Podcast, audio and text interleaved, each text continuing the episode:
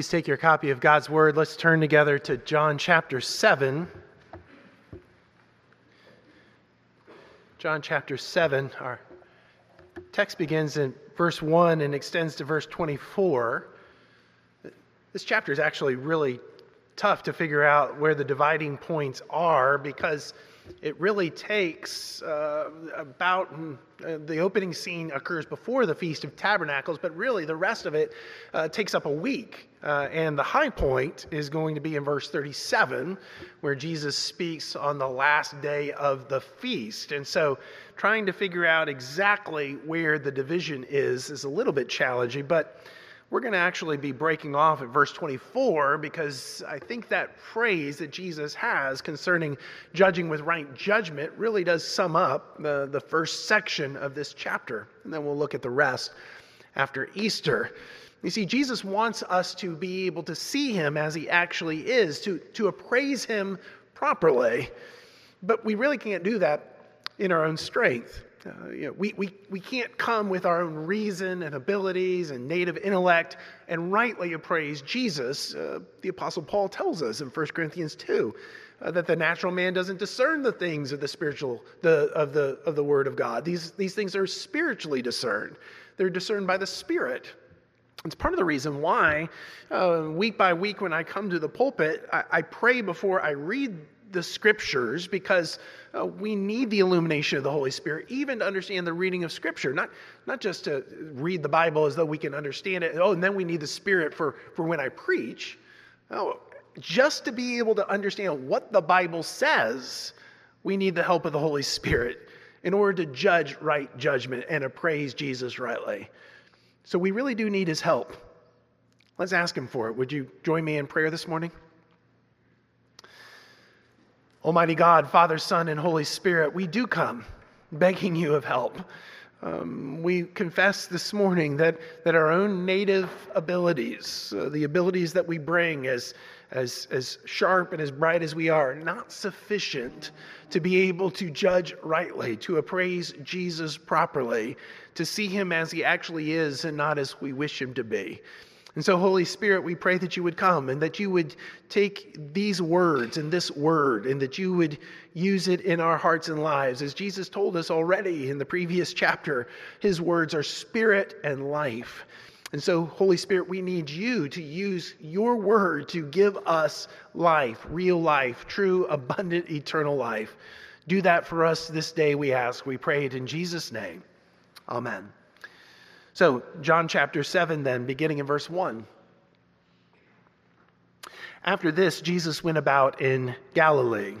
He would not go about in Judea because the Jews were seeking to kill him. Now, the Jews' feast of booths was at hand. So his brothers said to him, Leave here and go to Judea that your disciples also may see the works you are doing. For it. no one works in secret if he seeks to be known openly. If you do these things, show yourself to the world. For not even his brothers believed in him. Jesus said to them, My time has not yet come, but your time is always here. The world cannot hate you, but it hates me because I testify about it that its works are evil. You go up to the feast. I am not going up to this feast, for my time has not yet fully come. After saying this, he remained in Galilee. But after his brothers had gone up to the feast, then he also went up, not publicly, but in private. The Jews were looking for him at the feast and saying, Where is he? And there was much muttering about him among the people.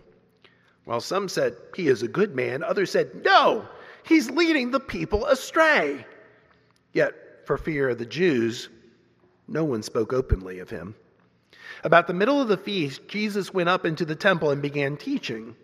The Jews therefore marveled, saying, How is it that this man has learning when he has never studied? So Jesus answered them, My teaching is not mine, but his who sent me. If anyone's will is to do God's will, he will know whether the teaching is from God or whether I am speaking on my own authority. The one who speaks on his own authority seeks his own glory, But the one who seeks the glory of him who sent him is true, and in him there is no falsehood. Has not Moses given you the law? Yet none of you keeps the law. Why do you seek to kill me? The crowd answered, You have a demon. Who is trying to kill you? Jesus answered them, I did one work, and you all marvel at it. Moses gave you circumcision. Not that it's from Moses, but from the fathers. And you circumcise a man on the Sabbath. If on the Sabbath a man receives circumcision, so that the law of Moses may not be broken, are you angry with me? Because on the Sabbath I made a man's whole body well? Do not judge by appearances, but judge with right judgment. This is the word of the Lord. Thanks be to God.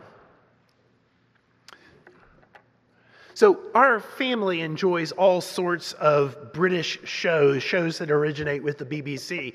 Uh, as I'm sure you know, you can stream them on all sorts of television apps like BritBox or Acorn TV. And while the rest of my family finds this particular show a little boring, one of the shows I really enjoy the most is the British version of the Antique Roadshow. Uh, if you're familiar with the show from the American version that's on PBS, the, the British version is not that different. What, what makes the British version unique is all the, clo- the cool places they go to castles and old abbeys and estate manors. It's pretty awesome to hear some of the history of these places. But, but the show, like the American version, centers on the appraisal of various items by expert appraisers. And it's, it's, sometimes shocking what, what people actually have and, and what they've actually judged wrongly. Uh, on one episode, an ashtray, what was being used as an ashtray, was actually shown to be a Picasso designed ceramic worth thousands and thousands of pounds. And conversely, what, what some have reputed to have value actually have some questions about it. There was one episode where jewels that were allegedly owned by the, the, the Romanov family, a Russian family, where questions were raised about those jewels, or an axe that was claimed to have been used by Mallory for his 1922 expedition to Everest brought more questions than answers. And so, one of the takeaways from the program is, is that appraising antiques requires a great deal of skill and knowledge. It, it's all too easy simply to look at the appearances of things and to judge things wrongly. But, but when you think about it, I mean, that's what's going on here in our passage this morning. There are various groups appraising Jesus, trying to assess his value, considering whether he's true or whether he's false. And over and over, they get Jesus wrong. As he tells the crowd at the end of this section, he says in verse 24, Do not judge by appearances, but judge with right judgment. In other words, you and I are, are, all too often tempted to think that we understand who Jesus is and, and what he's come to do, but our, but our sin, our life experiences, our, our commitments to our social standing or to our friend networks, they, those things cause us to see Jesus as we want him to be, not as he actually is.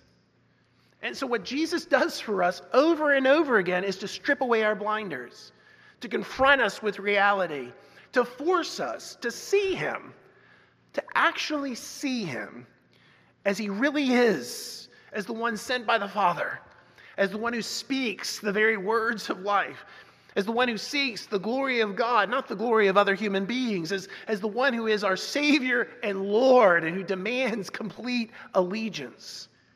And when we see when we see Jesus this way, as he is, not as we want him to be, we're confronted with this fundamental question. Will we surrender to him or not? Will we live according to his words and ways or not?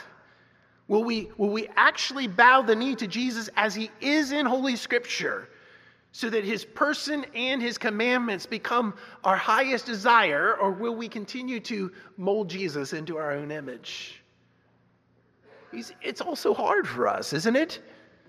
Because we find ourselves committed to a variety of, of false appraisals of Jesus. After all, our, our passage here begins with Jesus in Galilee. It's the autumn time. Verse 2 tells you that, uh, that it's now the time of the, of the Jews' feast of booths or, or the feast of the tabernacles. You can read about that festival in, in Leviticus 23 or Deuteronomy chapter 16. But the feast of the tabernacles was, was to happen about six months after Passover. Passover is a spring festival which puts the Feast of the Booths or the Feast of the Tabernacles in the fall, late September, early October. It was a time in which God's people were to gather together and to come into Jerusalem and live in temporary dwellings, in, in little tabernacles or booths. Probably the, the, our closest equivalent would be tents. To, to live in tents, why were they to do that? Well, it was to remind them what life was like for them as they made their way from Egypt through the wilderness over 40 years to the promised land, to remind them that they were a pilgrim people to remind them that, that God was their ever present help in time of trouble. It was a, a festival of rejoicing, one that drew people from all over Palestine. They would make their way to Jerusalem. And that's the context in which we find our first false appraisal of Jesus that, that he's really a, a platform builder. I mean, somewhat shockingly, this, this false appraisal comes from his family members. This is the first time here in chapter 7 where members of Jesus' family are mentioned since John chapter 2. Remember John chapter 2, the wedding feast at Cana? That's where his mother Mary shows up. Here it's his siblings. And one would have thought that if, if anyone knew Jesus, if anyone understood him and understood his mission, it would have been those closest to him. After all, Jesus grew up with these people. He worked beside them, he shared meals with them. Surely his siblings, his brothers and sisters, would have gotten who Jesus actually is and what he came to do. But instead, instead they wrongly appraised Jesus. You see in verse 3? So his brothers said to him, Leave here and go to Judea, that your disciples also may see the works you are doing. For no one works in secret if he seeks to be known openly. If you do these things, show yourself to the world. What do they think Jesus is about? Well, building his platform, developing his brand, drawing the crowds to himself, gaining market share, showing himself to the world. And so, what do they say to him? Jesus, listen, if you want to build your platform, if you want to attract others, you're going about it a completely the wrong way. You're here in Capernaum, in Galilee, in a cultural and political backwater. Friend, if you want to make it big, brother, you got to go to Judea. You got to go to Jerusalem now with all of Israel there for the festival. You got to show yourself to the world and do these signs so that you might build your platform. Now, on the one hand, their counsel makes sense if Jesus were a platform builder. If he wanted to grow his number of disciples, he would, he would need to do the work, wouldn't he? He would need to find the most influential people. He would need to pull them into his network, make sure they're on his team, do his miracles in front of them, so that he would gain their support and so grow his social capital to bring more people in. But their counsel and their appraisal demonstrates they've completely misunderstood Jesus. And verse 5 tells you why. You see it? Not even his brothers believed in him. Not even his brothers, those who had greatest proximity to him, appraised Jesus rightly and believed in him. Listen to me proximity to Jesus doesn't mean you understand Jesus. Proximity to Jesus doesn't mean you believe in him. It doesn't mean you're, you're saved. You, you could have grown up in the church and been around all sorts of Christian people. Maybe your parents are believers in Jesus Christ. Maybe you had family worship every night. You have multiple Bibles on your shelf. And you have had proximity to Jesus all of your life. Just because you have proximity to Jesus doesn't mean you've appraised Jesus rightly. It's entirely possible to be near Jesus and shape him into your own image to think that Jesus really is about building a platform or gaining power or gaining influence or drawing people into your network, utilizing your social capital.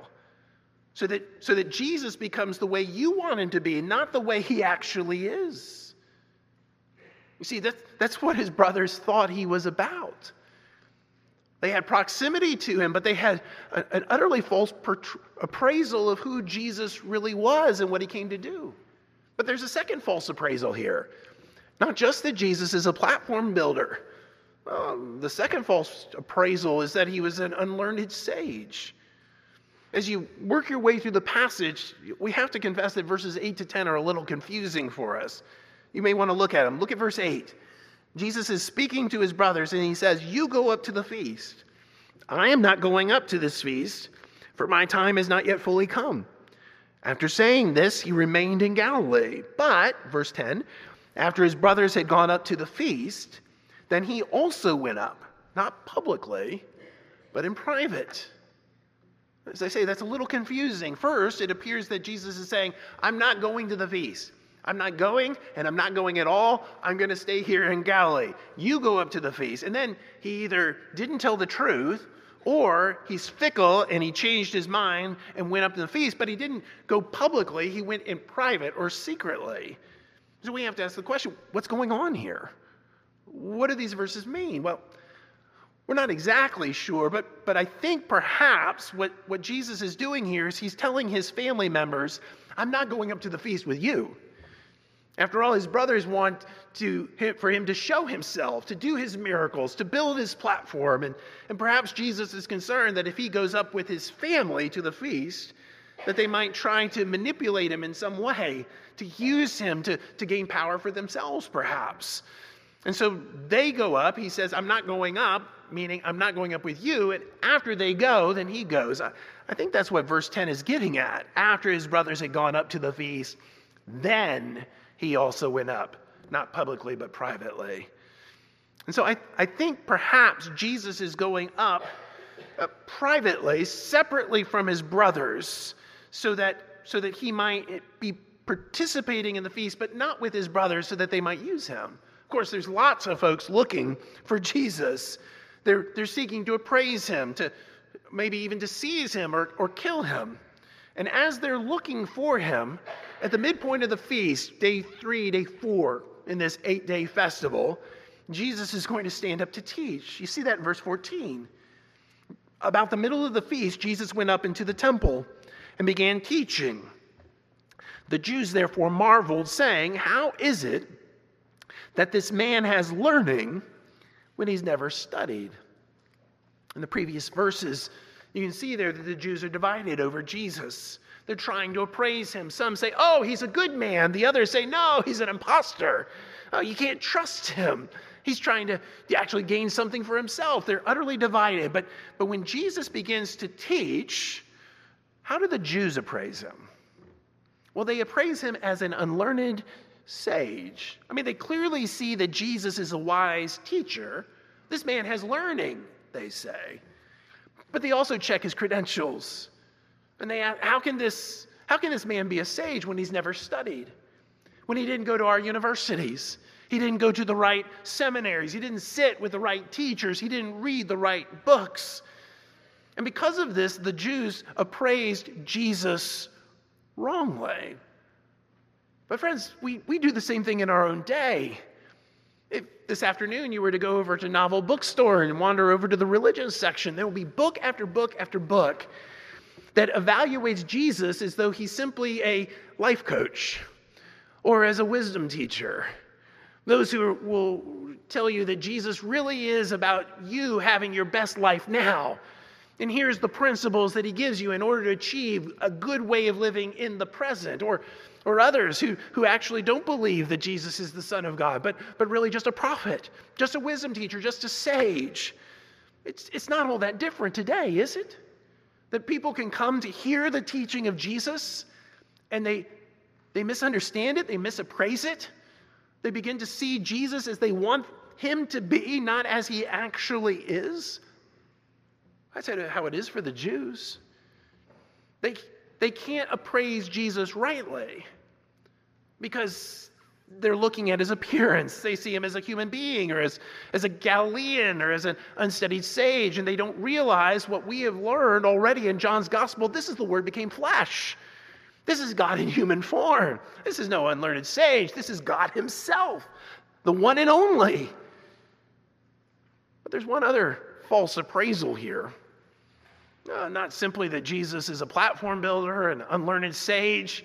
There are some who appraise him as a dangerous foe. Uh, we heard that already in John's gospel back in chapter 5, verse 18. This is why the Jews were seeking all the more to kill him. And at the beginning of this chapter, chapter 7, verse 1, after this, Jesus went about in Galilee. He would not go about in Judea because the Jews were seeking to kill him. And because the Jews were seeking to kill him, the entire atmosphere is one of fear and suspicion. Verse 13 tells you that for fear of the Jews, no one spoke openly of him. And yet, when Jesus confronts the Jews with this fact that they, are, they see him as a dangerous foe and they're trying to seize and kill him, the crowd responds with mocking. You see it in verse 20. The crowd answered, You have a demon. Who is seeking to kill you? Well, some have appraised Jesus as a dangerous foe. And of course, there is a sense in which Jesus is a dangerous foe. Um, he's determined to strip away all of your idols He's determined to strip away your power and your reputation and your strength. And he's, he's willing to do that to appear to be a dangerous foe in order to bring you to himself. Jesus will strip away every barrier, every idol, every claim that you have for yourself so that you might know him. And because Jesus is so determined to do this, we, we see this as an attack on us.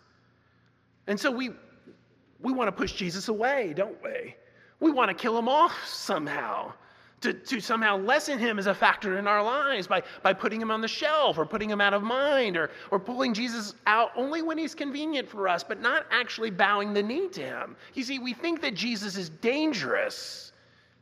We think that Jesus, because he's trying to take away all of our idols and all of our props to bring us to himself, we think he's trying to harm us. But listen, Jesus only does that work in your life because he loves you. And he knows that the, the very thing you need is nothing less than himself. And we see Jesus' work in our lives in this way, and we see him as a dangerous foe. It's one of several false appraisals that this passage points us to. Jesus doesn't want us to stay here. He's challenged us. Do not judge by appearances. Rather, judge with right judgment, appraise rightly, make true appraisals. And this passage helps us. So I ask you this morning what is the right appraisal?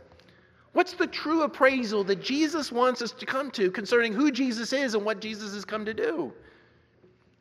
Well, it starts with recognizing that Jesus was sent. Uh, do you see that? It's, it's actually in verse 16. Look at it. Jesus says, Jesus answered them, My teaching is not mine, but his who sent me. Now, there's a lot packed in this little verse. We're going to pick up some of the rest of it here in a minute. I just want you to focus on that second clause. Jesus is the one who was sent. And the question that you should be asking and saying that is okay, by whom was Jesus sent? And the answer, of course, is that Jesus was sent by God the Father. Jesus was sent by God the Father for a mission. We've heard that over and over again in John's gospel. For example, John chapter 3, verse 17 God did not send his Son into the world in order to condemn the world, but God did send his Son into the world in order that the world might be saved through him. John 3:34 He whom God has sent utters the words of God, for he gives the Spirit without measure. John 4:34 Jesus said to them, "My food is to do the will of him who sent me and to accomplish his work." John 5:24 Truly truly I say to you whoever hears my word and believes him who sent me has eternal life. He does not come into judgment, but is passed from death to life. Did you hear it? Over and again.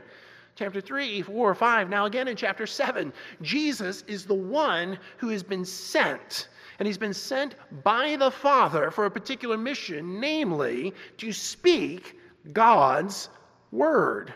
That's the rest of verse 16. Look at again. So Jesus answered them, My teaching is not mine, but his who sent me. Verse 17 If anyone's will is to do God's will, he will know whether the teaching is from God or whether I'm speaking on my own authority. Do you see? Jesus doesn't come with his own words. No, the words that he speaks, the words that, that are life itself, they're God's words. This is God's teaching, God's will. Jesus is the one sent by the Father to speak the words of life to those who would hear him. And, and those who are willing to hear Jesus' words as God's words will know that he speaks with God's own authority because he's God's own self. He's the Word became flesh. And he's been sent by God to speak God's words of eternal life to us. And as he speaks these words of eternal life to us, he is seeking God's glory. That's the rest of what Jesus says, the, the main point of what he's saying here. Verse 18 The one who speaks on his own authority seeks his glory, but the one who seeks the glory of him who sent him is true. And in him, there is no falsehood. You see, Jesus is the one who seeks God's glory, which means that he is, in fact, true. There, in him, there is no falsehood. There's no game. There's no scheme. He's not trying to manipulate you or me. He's not trying to build a platform somehow by, by trying to rely upon your goodwill and bring you into his circle. No, he's been sent by God to speak God's words of life so that God might be glorified. And what are those words of life? What is Jesus' teaching? Well, we've already heard it in the previous chapter. Jesus came to die a violent death, to have his flesh torn like bread, and to have his blood spilt like drink, so that sinners like you and me might eat his flesh and drink his blood. And remember, eating here is believing, so that we're receiving his death as our own. We're resting upon it and relying upon it completely and utterly to the uttermost because that is the only hope that we have for this life and the life to come. Jesus came so that sinners like you and me, through his violent death, we might have our sins forgiven and we might have life.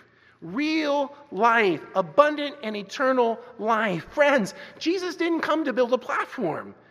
He didn't come to draw a crowd listening to his wisdom. He didn't come to gain power or influence. Listen to me. Jesus Christ came to save sinners. That's why he came. He came to save you from you so that you might know real life and you might be made into new men and new women who would live differently, who would love Jesus and love what Jesus loves and love whom Jesus loves. Sometimes there's been questions over the past five years about what that, those phrases mean on the front of your bulletin. A new people, a new Memphis. This is what it means that you and I truly believe with all of our hearts that Jesus saves sinners and he makes us new. And then he sends us out into this world to love people in Jesus' name by telling them about Jesus and living the Jesus life before them. That's why Jesus came. That's, that's the true appraisal of Jesus that you have right here in John's gospel. And so the question for you is simply this Are you willing to set aside your false appraisals? Are you willing to have your idols torn down, stripped away, so that whatever it takes, so that you might have Jesus, you might rest in Him with your whole being and rely upon Him moment by moment, hour by hour, so that His mind is your mind? Is that your desire? that you would see him and appraise him in just this way.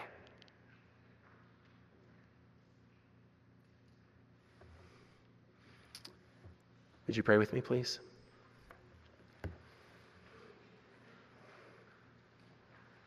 Lord Jesus, we long for the mind of Christ to be ours. It's what we're going to sing. May the mind of Christ, my Savior, dwell in me from day by day. Lord, please uh, we desire you. Look into our hearts, Lord, and please see what is true. Put there by your Spirit that we desire you with our whole being. And Lord, please, whatever it takes, help us to, to have all of our false appraisals stripped away so that we might see you as you actually are and what you've come to do. Lord, make us new people. May we lean into this place knowing that we are sent as Jesus' ambassadors to love what Jesus loves and to love whom Jesus loves. Lord, please grant us this. We ask you to do this in us and through us and for us. In Jesus' name, amen.